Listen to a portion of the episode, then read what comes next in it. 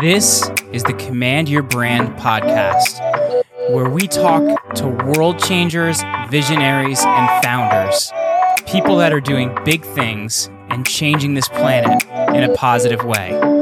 We're learning their stories, techniques, and exactly what you need to know so that you can do things in a big way. The time is now. Get ready to take command of your brand.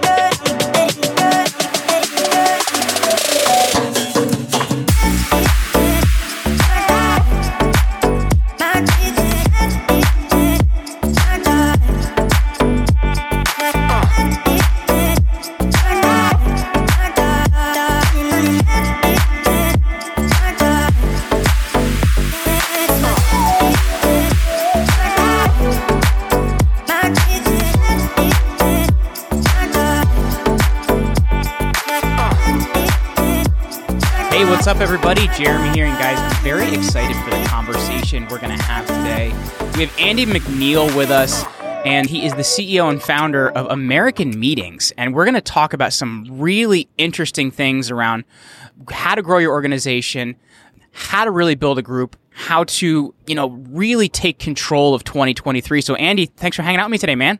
Oh man, thanks so much for having me here, Jeremy. I'm really looking forward to our conversation. Yeah, and welcome to 2023. Here we go, right?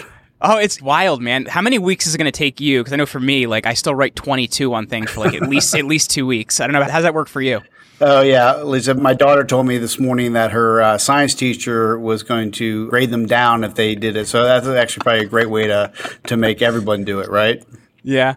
Well, I want to talk a little bit about, you know, the hospitality industry because you've been in it for over 30 years at this point. You've worked with over 4 million people in 100 countries, but I'm curious like, you know, define hospitality in a business context for our listeners because I'm sure they don't think of it that way. When they think hospitality, they think of hotels they've stayed at, things like that.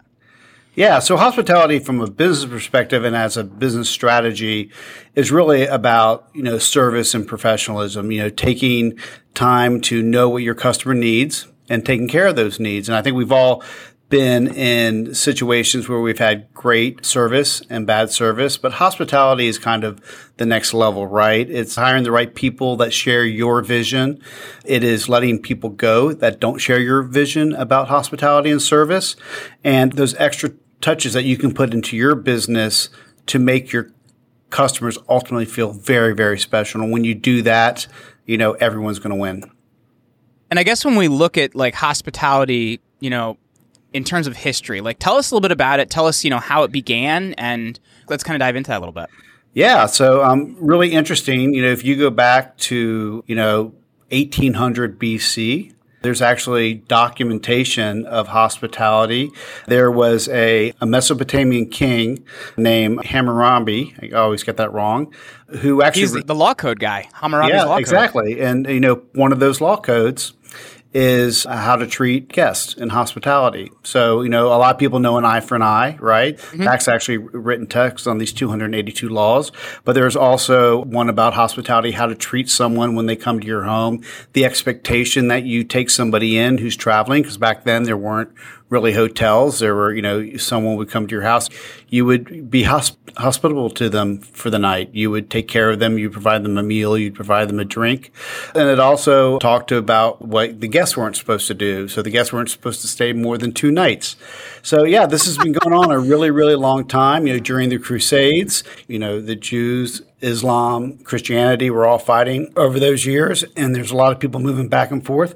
And so, yeah, there was absolutely that travel created those there, and there were there were laws uh, about how to take care of somebody. So, hosp- hospitality has been around a long, long time. I'm curious, you know, as we've seen it evolve over the years, like how is the industry different now, right? Because you've seen it evolve and change over 30 years. Like you've seen technology change. You've seen Yeah. what people like. It's interesting too, because I even look at like, I'm closing in on 40 and I look at my generation versus my parents' generation, and we even want something different from what hospitality is, right? So I'm curious how you've seen that industry change over the last 30 years. Yeah, well, I've had some great mentors, and they taught me early about what good hospitality is. And so it's one of those things that's been around forever, but at the same time, it has changed, especially with technology. Like, how do you bring hospitality, you know, online like we had to do during COVID, making people feel special? But at the end of the day, you know, hospitality is about face to face interaction, about people being encouraged. And, you know, in the industries like hotel and travel and airlines, you know, service and hospitality is, is, the calling card. And I firmly believe that any company can do that. Um, it doesn't just have to be in the service industry. You can build a hospitality culture that can make you a huge advocate for your clients. How have you seen, you mentioned COVID and kind of how a lot of things went online. I'm, I'm curious you know, number one, how that affected the industry and how the industry's come back, right? Because it has, I know for myself, I finally started doing speaking engagements again. So we're yeah. seeing the industry come back. Like, what kind of changes have you seen? Well, you know, let's start with what we had to do during COVID, right? So we had to make people feel special, you know, online. And we did that in certain ways. You know, we made sure that if a speaker wasn't comfortable using technology, that we took the extra step to train them ahead of time. Um, same with the attendees, making sure that they knew how to work the technology, but also how to use technology to create engagement between people to create those networking situations. So now that we're coming back live and, you know, we went from 80 20 last year to it's going to look like it's going to be like 95% live again. It's really everyone, wow, everybody. That's a big change, Andy. Yeah. That's a big change. But yeah. And, and in 2020, it was 90% virtual. Mm-hmm. And so it's, you know, done a complete flip flop. But at the end of the day, you know, hospitality and good customer service should be regardless of where you are, but most importantly on site. So when, you know, you're with somebody somewhere, whether it's a hotel, in the air, in a speaker room, all those places, you know, good hospitality matters and making them feel special, respected, um, and serviced. And if you do that, you're going to be successful.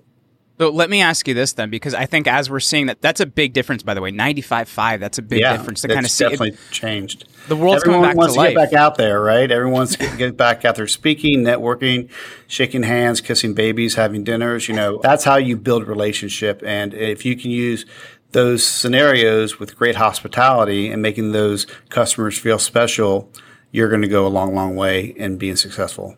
Well, so I think it's something to consider then when we're looking at that, like how can hospitality and travel come together when you're looking at building business relationships? Like, like how does that work? Yeah, absolutely. I think what's most important is that you're focused on what's important to that individual or to that group of people. So you always want to step back and say what's important to them, not what's important to us, but what's important to them.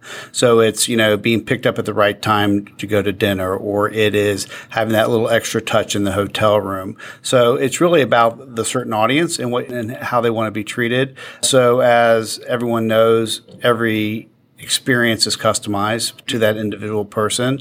But you see great examples of what the hotels are doing now, coming back with the airlines are coming back. I just got off a Virgin Atlantic flight and they have just taken it to an absolutely new level and just incredible about how they service and what they do inside their cabins. What are they doing differently? I'm curious because I know for myself, like I've always liked flying Swiss Air because like they yep. give me chocolate, they give me wine. It's always a great experience. But what are they doing differently? Well, chocolate and wine is a great place to start, right? no exactly. One, uh, no one minds that. But I know everything from the extra touches, you know, coming up and welcoming you, asking, mm-hmm. you know, what I'm here, you know, to service you and, and make your uh, journey really, really there. What can I do? So asking the question, what can I do? And I think a lot of people take for granted, you know, what people want versus what they really want or need. And by asking that one question, what they're really doing is focus on the, the individual need. So if you focus on the individual need and asking the question, you're going to be a success because that person knows that they've been heard and you can do this in all parts of your business. It's not just, you know, in travel. It can be how you guys answer the phone at your office. It can be how you take a disgruntled customer and make them feel special and heard. It can be how you respond to a Google review and you know, making sure that you say, we understand what happened and we're going to do this. Because remember, that's public information. So seeing that yep. customer service and that hospitality and make people feel special in all forms is really, really important. So you made a, a really, really good point there. And I don't think enough people understand this is like the vitalness of how your phones are answered. Because I think people are like, oh, well, you yeah. know, anybody can answer my phone. Because I know even here, like, we have exactly what you say. Because I think it's really important that's a lot of people's first experience with you, right? And if they Absolutely. don't have a good first experience, they're never going to either A, finish that experience or B, have another experience with you again. Yeah, and if you look back, so a lot of, and I know we went through this as an organization, you know, our landlines, though important, and we have a receptionist and she knows what to say, but all of a sudden, you know, we had, you know, 100 employees who were answering their own phone calls via Zoom or via, via Microsoft Teams every day.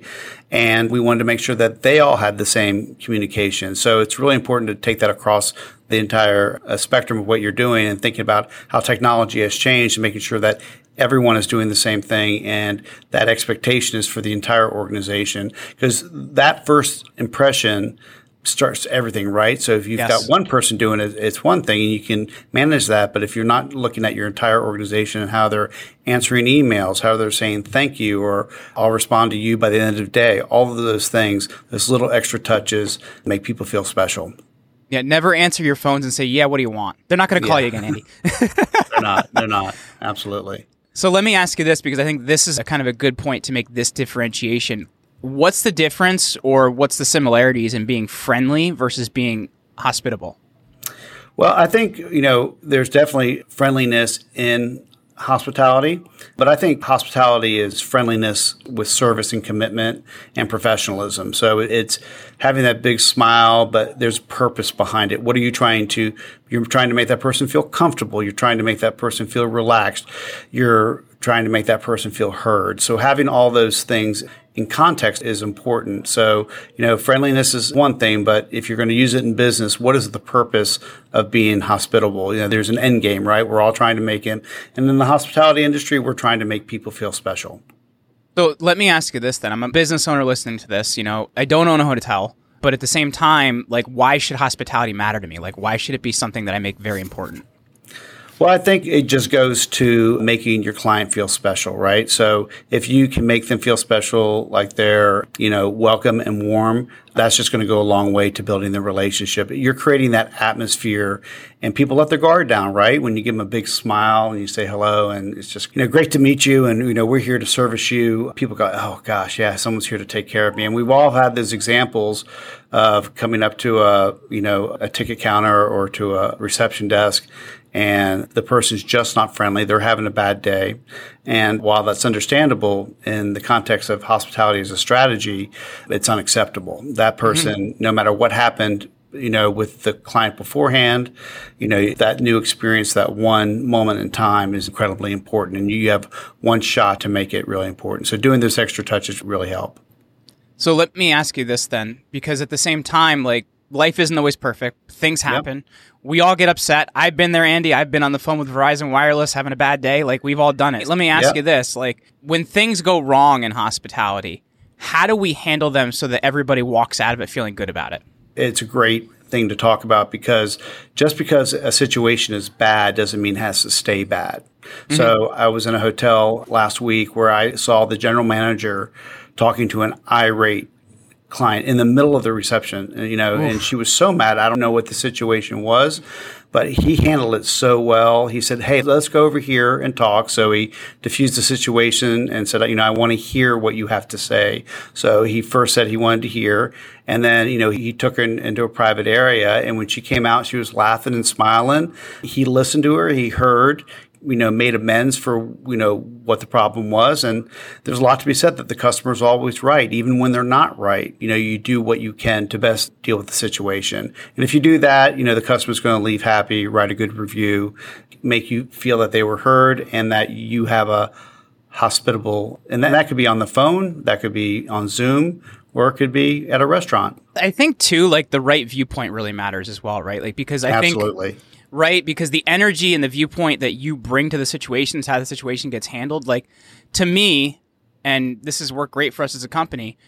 Bad things happen, they do, right? Like it's Yeah, life, but at it's the same time, right. like it's an opportunity, and we've actually had a lot of great opportunities because we have that viewpoint, right? Of opportunity for client, opportunity for us. So I think at the same time, looking at this to say like, how can I treat this bad situation as opportunity is really important as well. Yeah, and you know, if you're always in the hospitality mindset, you know, trying to serve others, it's an easy thing to fix because you're like, you know, what can I do? You know, what's the issue? You know, we'll address it.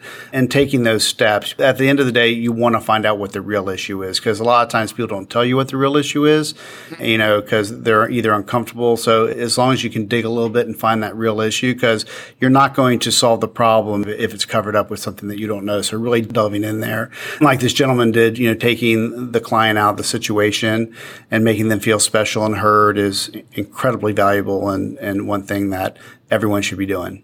So I'm sure there are people that naturally think in hospitality, but I think for most of us, it's a learned trait. And I'm curious, what things should we be working on or what things should we be improving on so we can, I guess, bring on hospitality as a way of being? Yeah. So what I think is really important is that, you know, there's hospitality in the service industry, right? You know, a laser, laser focus on it. But let's take an example of maybe like a biotech firm who is, you know, they're science and data driven. These are scientists and doctors that are trying to solve really, really big problems, incredibly important stuff. So how can they build hospitality into their culture? Because they have customers, they have, you know, uh, people in their orbit that they're trying to please. I'm laughing, by the way, because my father in law is a scientist and my father is an engineer. So I know exactly where you're coming yeah, from. So, Continue. Yeah. So, um, you know, how can you build that in your culture? And I think it's just being present and knowing. But, you know, you could, for example, you could, you know, distribute that data and have educational in a social situation like a private dinner. And you could provide networking around there for the guests. So there's lots of ways that any organization can do it. And you made a great example of, you know, how, you know, the first contact is incredibly incredibly important. It is, but it's also that interaction and the extra smile that go a long, long way. A smile goes a long, long way to uh, solving a lot of problems. And I think it's interesting too because like when you look at the five star experiences versus any other experience, it's kind of like everything is handled for you as the person and you don't have to consider those things, right? Like, whereas when you stay at something below that, you have to consider what do I need? Those things are just handled for you, and that's the experience you create for somebody. Yeah, I think you know our industry. You know, you can stay at a, a mid-range hotel or go to a mid-range airline and have an overall a good experience. But you know, you get what you pay for because the more people can service, the more people that are servicing less people can you know provide a great experience. But there are little things that you can do which we train on because we're in lots of different situations. It's you know opening the door for someone, not pointing the direction. It is walking them to where they've asked to go to. It is making sure that if you have an issue that you follow up on it and then it's resolved and then do a follow up after that to make sure that they still feel the same way. So, you know, the culture of hospitality and every I think there's a difference between service and hospitality, and that's really what we're trying to convey. That you know, great service is great, but hospitality is making them feel at home and special.